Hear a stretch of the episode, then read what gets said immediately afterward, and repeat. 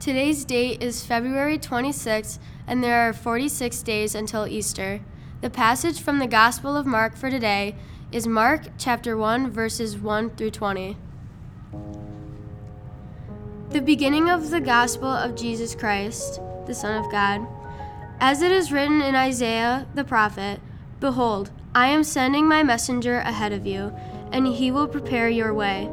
A voice of one crying out in the desert Prepare the way of the Lord, make straight his paths.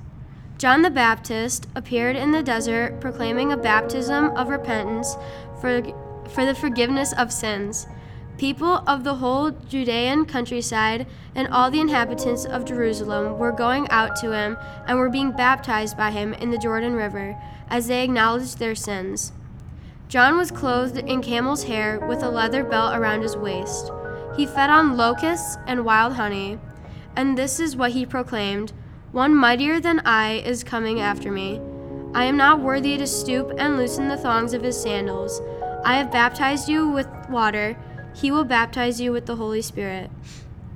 It happened in those days that Jesus became that Jesus came from Nazareth of Galilee and was baptized in the Jordan by John.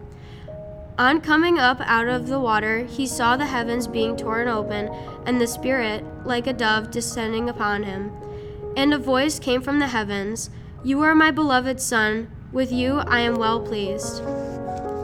At once the Spirit drove, drove him out into the desert, and he remained in the desert for forty days, tempted by Satan.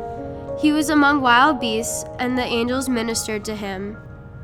After John had been arrested, Jesus came to Galilee proclaiming the gospel of God. This is the time of fulfillment. The kingdom of God is at hand. Repent and believe in the gospel. As he passed by the Sea of Galilee, he saw Simon and his brother, brother Andrew casting their nets into the sea. They were fishermen. Jesus said to them, Come after me, and I will make you fishers of men. Then they left their nets and followed him. He walked along a little farther and saw James, the son of Zebedee, and his brother John. They too were in a boat mending their nets. Then he called to them. So they left their father Zebedee in the boat along with the hired men and followed him. In Mark chapters chapter 1 verses 1 through 20, Jesus Christ is being baptized by John the Baptist people are preparing the way for his coming. I have baptized you with water, he will baptize you with the Holy Spirit. When we as Catholics are baptized, the Holy Spirit comes down upon us and makes us priests, prophets, and kings. Our original sin is washed away, and we become one with God. So, how are we preparing the way for the Lord this Lent? Are we to become better priests, prophets, and kings?